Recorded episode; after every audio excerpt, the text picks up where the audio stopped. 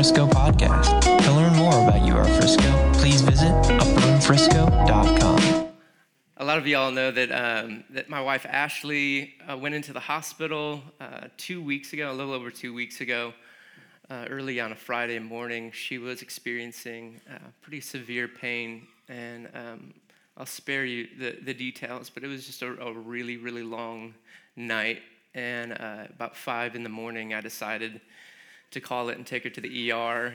And um, they discovered that um, she had a, a kidney infection, a kidney blockage, and that it turned into septic shock in her body. And so her body had gone like, and it, it was, um, it's kind of one of those things where you go from sleeping in your bed to signing waivers with a surgeon in less than an hour.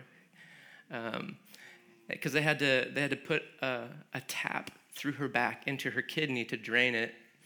And they said, um, this is life or death. And so, like, those are uh, the, the moments of that morning that were, you know, emotionally unpacking. Um, but I wanted to give you guys the, the, just a, an update on her progress. She was in the ICU for eight days and then into uh, a recovery room for little over 24 hours. She was ready at that point just to, to get back into her own bed. Um, but she's been incredibly weak um, but as of like 48 hours ago, her wonderful personality came back. Like I can, yes.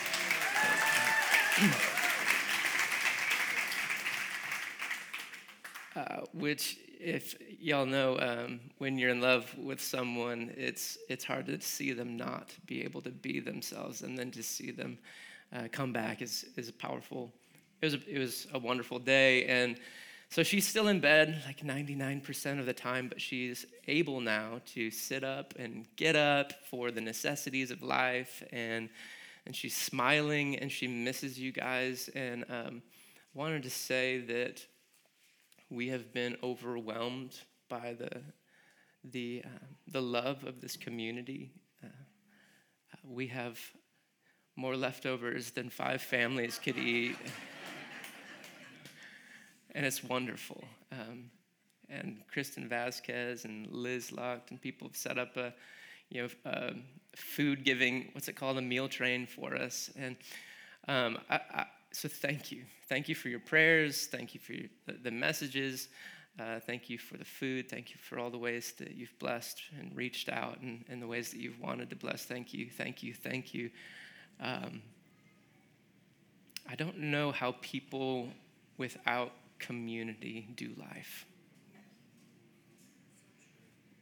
I honestly don't know. I don't know how people without a church like this make it through the really hard moments, you know. And so, thank you. It's been a hard couple weeks, but we're um, we're standing back up and, and doing better, and that's my update. Can we pray for them? Can y'all extend your hands to Jeremy? I'm going to pray. Holy Spirit, thank you. Thank you that you've promised to be the provision for every need. Lord, I thank you that you've sustained and healed Ashley's body. And we just thank you that you are at work doing the rest better than before. God, we thank you for healing her. Lord, we thank you for sustaining Jeremy as he cares for her and their children and keeps everything running. Lord, I ask that you would make yourself known to them in a way that they've never known you before, God. That in this place where it's been hard and scary, Lord, that you would draw near and that they would recognize their position, that they are hid in God with you, Jesus, in a new way, into new levels, into depths. And we just speak blessings and favor and strength you, over Jesus. them now in the name of Jesus. And we thank you. We rejoice you, that Jesus. you are faithful, that you have fought for them, that you have been their provision up to this point. We look to you, our good, good Father, and we thank you. In Jesus' name, amen. amen. Thank you, guys. Thank you so much. Um, I wanted to revisit uh, something that's pretty serious Um, it was my, my joke about Shark Week a few minutes ago. I realized that came to my attention that Will Benoit doesn't know what Shark Week is. Maybe some of, some of y'all.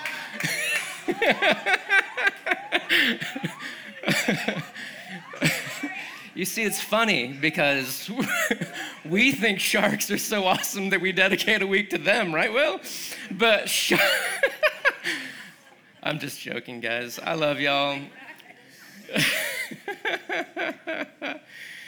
uh, thank you for praying and, and um, it's gonna uh, ashley's gonna be back around but it's gonna be a slow re-entry and so uh, she won't be taking meetings or anything with people but she'll be back uh, in a little bit and yes all right how to transition from that jesus help me lord i think that when um, when we face our own mortality uh, we have to then deal with like a, a cacophony of emotions and thoughts and you know self reflection and and um, and for me um, I uh, you know in the last couple weeks realized that I, I really do want to make uh, the moments matter as cliche I, I really do want to want to be present and I want to um, just make Ashley know that she is my treasure. And I know that you married folks know what I'm what I'm talking about. Any any one of you that have fallen in love know what I'm I'm talking about. And um, when I was uh, in college, I had a I had a health scare where um, my appendix had ruptured, and I didn't know it, and I'd never really been sick, and so I walked around with a ruptured appendix for three days while I was spilling poison into my body, and. Uh, it like burned through my intestines. It was crazy. They had to like cut me open, remove some stuff, so shove it all back in there like a gift box, and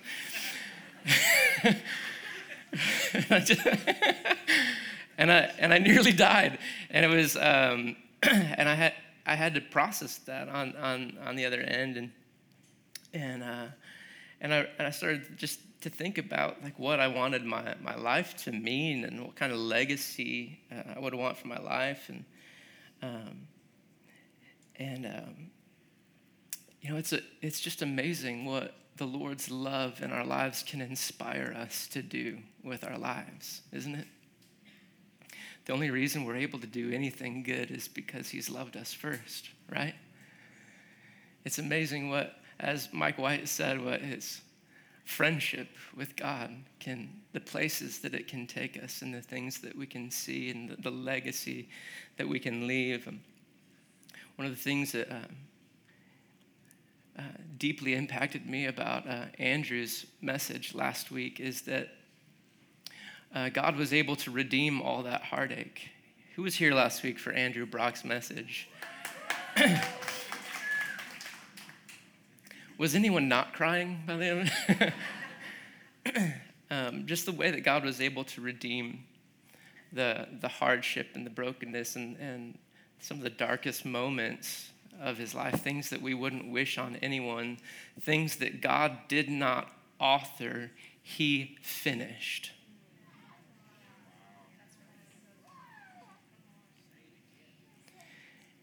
We have a, you can have a tendency to think that God would author destruction in your life because after the redemption of it all, you think to yourself, I don't know how I could be the way that I am or, or know all the lessons that I know if I had not gone through all that hardship. And you can be tempted to think that God authored that death or destruction in your life. But the reality is, is that He is so relentlessly, meticulously good at redeeming horrible things for our good that we would be tempted to think that he started the horrible thing, but it's just that he's so good at redeeming them. So it says in John 10:10 10, 10, that the thief came to steal, kill, and destroy, but I have come to give you life and life to the full, or life abundantly. In our Tuesday prayer set, we started singing this line, and our uh, keyboard has put some wonderful like soul on it. We're singing, um, I came to give you life, life abundantly. So if it's stealing or death or destruction, then it's not from me. I came to give you life, life abundantly. So if it's stealing or death or destruction, don't blame it on me.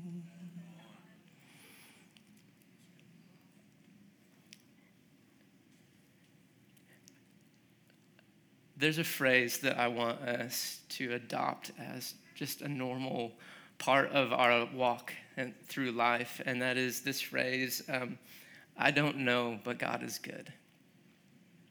There are going to be confusing things that fall upon all of us. There, like in this world, we will have troubles, but there is a good one.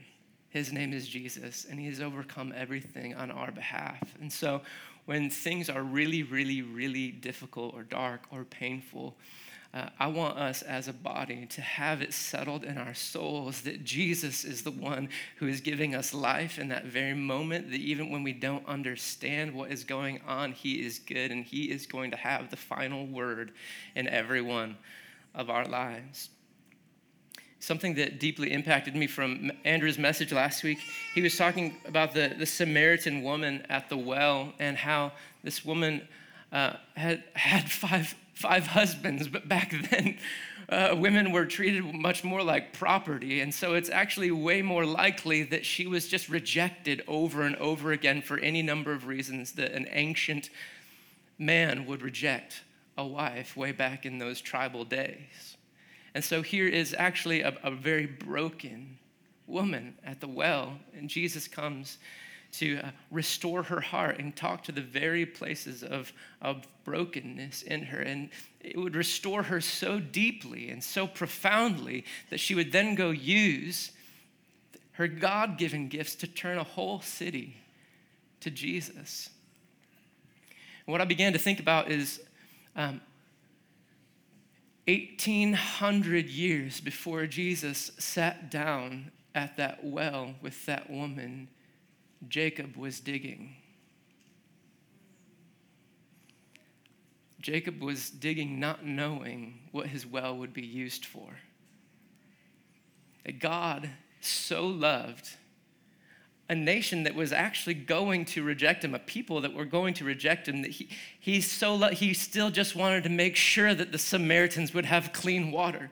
He set up that moment divinely in Jacob's heart. Jacob had no idea what the fruit of his labor would bring. But God, in that moment, set this up so that nearly 2,000 years after Jacob is done digging, God himself could be refreshed at the water that Jacob fought for. What we do matters. Our life matters deeply to the Lord. See, Jacob learned from his dad Isaac, who probably learned from his dad Abraham that if you're going to have a big family, you're going to need a good well. And it was just something that you had to you, you had to do. And Jacob, because he loves his his servants and his family, when they would move someplace, it, he would dig a well men that didn't love their families wouldn't dig a well because they weren't concerned if their wives or the, the servants had to walk, a long way to get water. But Jacob was just being faithful to what was in front of him in that moment, not knowing all of the, the good that would come from his faithfulness in that moment. Are you guys with me? Jacob wasn't thinking, oh, I can't wait for Jesus to sit here. That didn't enter his brain. He was just being faithful with what is in front of him. And beloved, I just want you to know that your job matters. The way that you're working, the way that you love your kids matters. The way that you saving up or opening, you know, starting a, a new business. You, you might not know this, but there are people in this room because of your actions in this moment, in this very week. There might be thousands of people who have incomes for their family based on your idea from God, and you're just being faithful. You're just digging a well.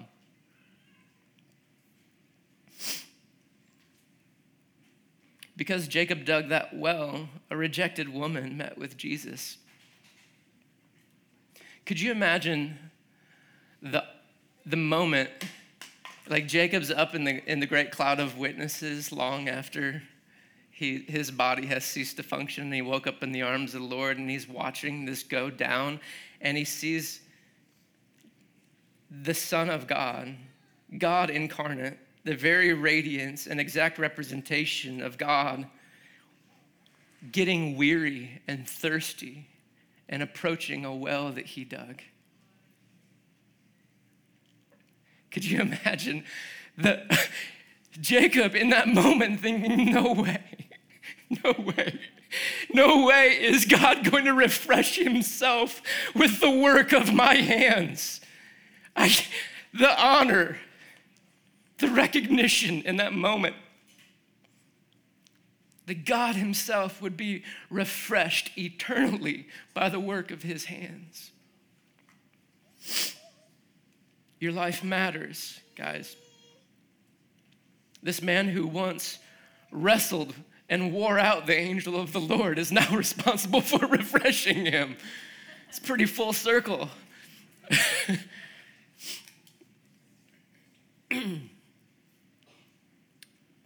you might be working a job or starting a business thinking that you're just scraping by, not knowing that you're actually moving Jesus' heart, not knowing that you are digging wells for people. You know, David did a lot of awesome things with his life.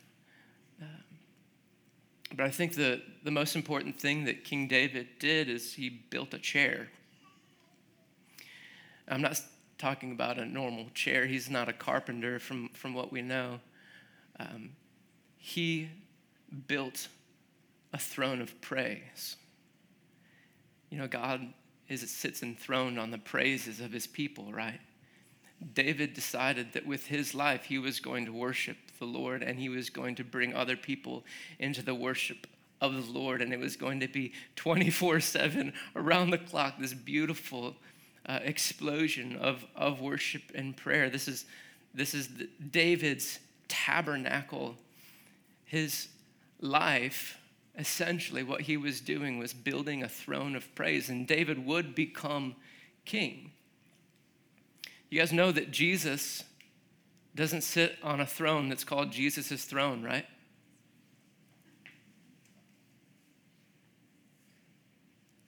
Jesus sits on the throne of David.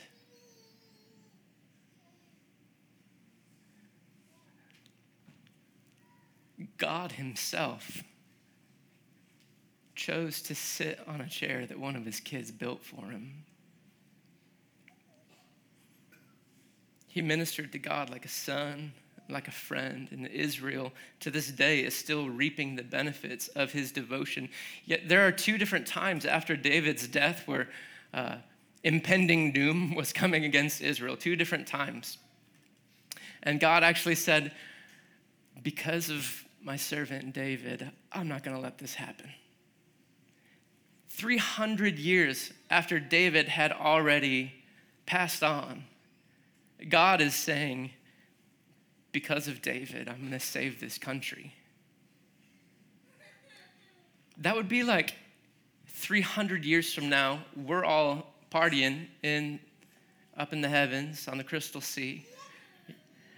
And we're looking at the situation here on earth, and the USA is uh, uh, on the precipice of some horrible disaster. And God is like, nah, I can't let that happen because of my buddy Ryan. That's his country. I can't let that happen because my, my friend Rafi, my, my, my bro, Vincent, I'm going to go and, and fix this situation. Guys, your life matters. The way that we pursue the Lord in this life deeply matters.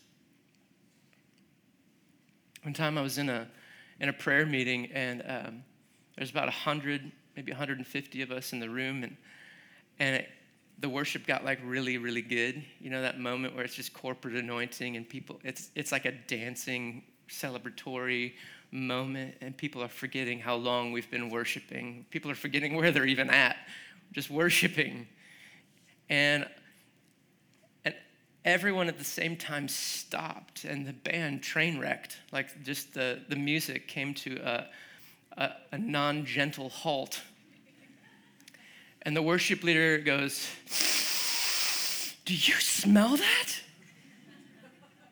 And people in the back of the room go, We smell it. Yeah, we smell it too. It smells over here too.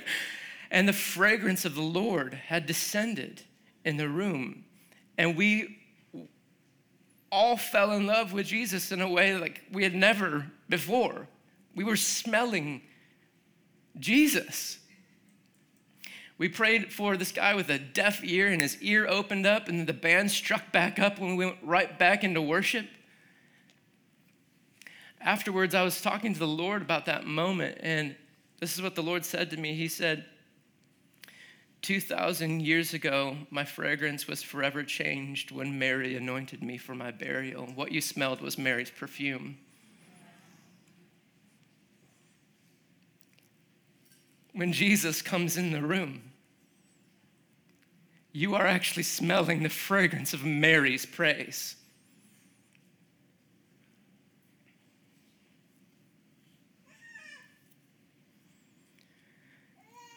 Isn't that just like Jesus?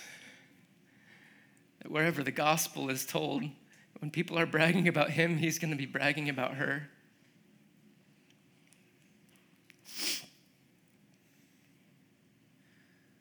I'll give you another example. Cornelius, he's this Italian dude, and he was a Roman centurion, and uh, it says that he prayed and that he gave to the poor. The thing is, he didn't know what God he was praying to yet. He was just praying. And what happened was an angel was sent from our God to Cornelius. And the angel said, Your prayers and your giving to the poor have come up to God as a memorial in his presence. What you need to do is send for Peter. Peter has something he wants to say to you. The, the gravity of this moment is crazy, right? This guy is. Anyway, the angel didn't tell him to, to do anything other than to send for Peter, you have to hear what Peter has to say. But Cornelius, what he does is he gathers every single person he knows. It says that he gathered all of his friends and family. He threw the first international conference. Because obviously something important is happening and he can't hog it to himself. And so Peter shows up. He was thinking that he's just going to talk to Cornelius, and he walks into a room packed with people who are ready to hear whatever he has to say. And the Holy Spirit falls on them. And what happened is because of, because of Cornelius's heart of love for these people, that was actually the moment that right there was the catalytic moment where the gospel went to the Gentiles. If you can hear this, guys, you probably are sitting here and know the Lord because Cornelius threw that party. Your life matters deeply. The small things that you are being faithful in right now are going to bear eternal fruit. It's Jesus' promise your fruit will remain. I don't call you servants, I call you friends. I've appointed you to go and bear fruit, and that this fruit will remain. There's another guy y'all have probably heard of. His name's Paul. He was a jihadist. He was on a holy war killing Christians, right? We know this, it's not a secret. God isn't afraid to say how dumb some of his kids used to be.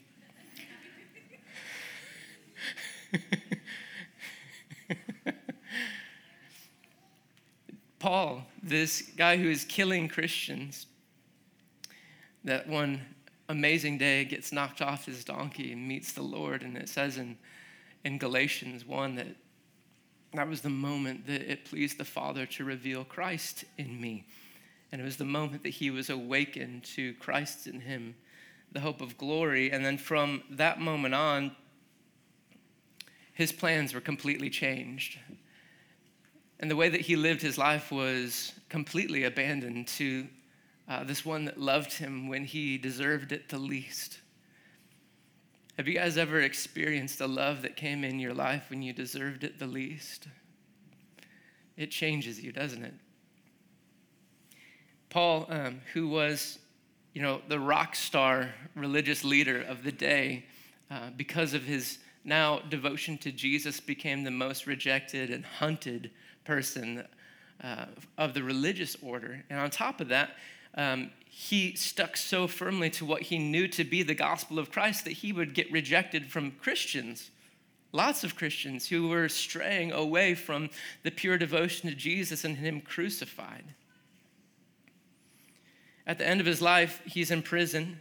He's looking around at um, these churches that he, a few small churches that he's planted. They're basically glorified home groups. They're uh, most of them are falling apart. He's sending these letters to churches trying to keep them together, trying to keep them unified, trying to keep them from falling off the tracks, right?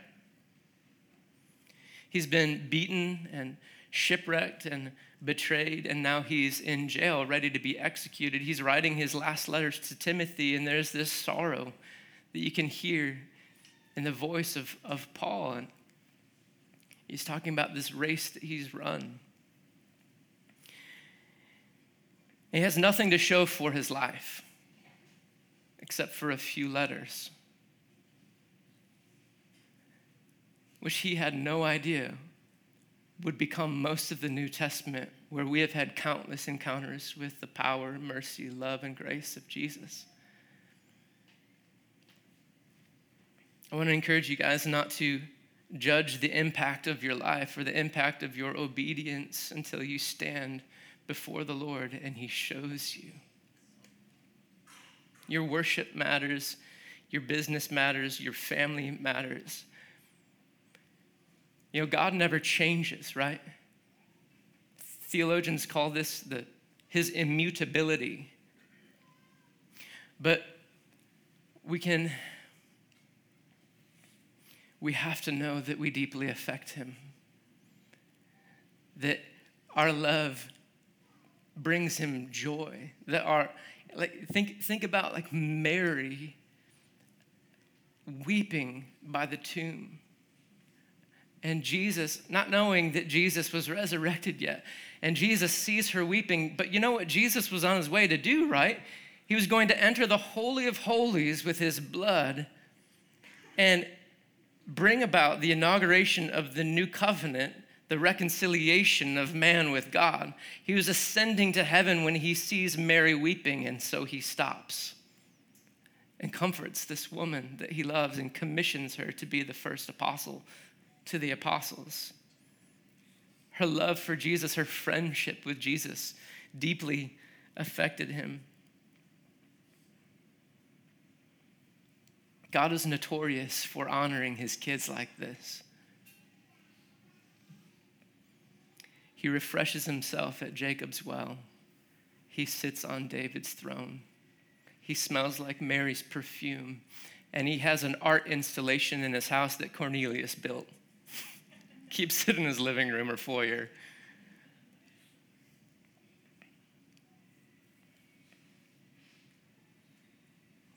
Our friendship with Jesus can be something that brings him eternal joy and eternally shifts the trajectory of nations. You might not know it in this moment, but just wait and see. Can we stand and pray together?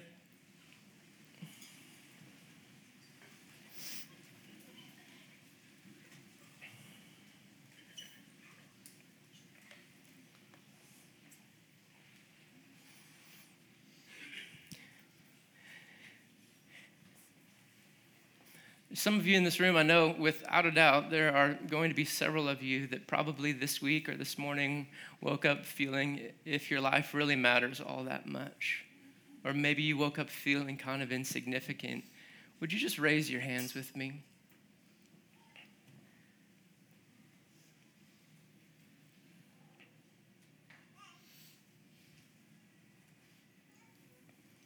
Holy Spirit, right now, I pray that the revelation of the high price you paid for every one of us would just wreck our hearts, that we would feel your affection. Father, that you declared our worth when Jesus hung on that cross and said, I want them, I want them, I want them, forgive them. Thank you, Father, that you are working behind the scenes on our behalf through our small yeses, through our, our choices to submit to you, through everything that, even the, even the hard moments where we can't even see how good is going to come from this, Lord, you are working behind the scenes to write such a story of redemption that we are going to be eternally gobsmacked. We're going to be eternally in awe at how you used us. We're going to be internally in awe of the way that you honor, the way that you pour out, the way that you lavish respect on your kids. And right now, we choose to lavish our honor and our respect on you. Jesus, you are the one who is worthy of it all. We thank you for these fancy crowns of glory that you've given us, and we can't wait to throw them at your feet. We thank you for every victory. We thank you for every awesome thing that's going to result from our lives. And we can't wait that moment when we get to say it all came from you, Jesus. You're the one who enabled us. You're the one who authored the gifts. You're the one who opened the doors that no man can shut. Pray that you give us the bravery of a, of a man drunk on the Spirit, surrounded by three strong angels. I pray that in this room right now, those those business ideas or those phone calls that have been wait, we've been waiting on doing, those things that we've been putting off, God, I pray that courage would enter our hearts and we would do the things that we knew we're called to do, God. We thank you for this time on life, in life, on this earth, where we get to serve you through hard things. We thank you, Jesus. God, I pray that everyone in this room has felt any insignificance or anyone who's been wondering if their life matters at all, that they would see your smiling eyes right now and know that their heart refreshes you, Jesus. In your name we pray. Amen.